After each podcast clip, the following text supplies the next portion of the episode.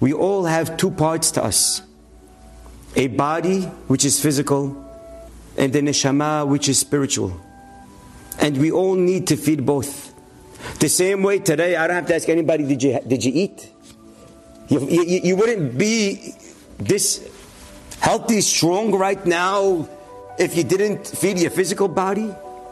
And it's a given that a person eats to nurture his physical body. That's how it has to be for the neshama.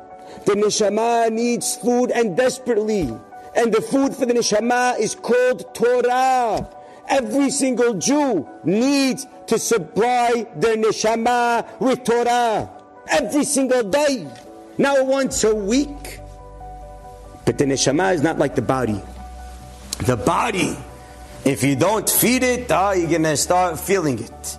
A person that's fasting for a few hours, you get this thing in the head, feed me, it gets in there. The body gets the messages. The neshama is more quiet.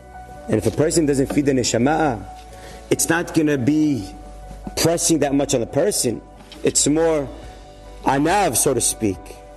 But the neshama is screaming, please, I need Torah. I need food. Why are you not feeding me? Why are you not feeding me? I need my daily Torah. Im Ta'azveni Yom Hasvishalom, for someone to leave the Torah. Kiem Hayenu Ve'orech Yamenu. Our life in this world, our life in Olam Haba, how much we need the Torah.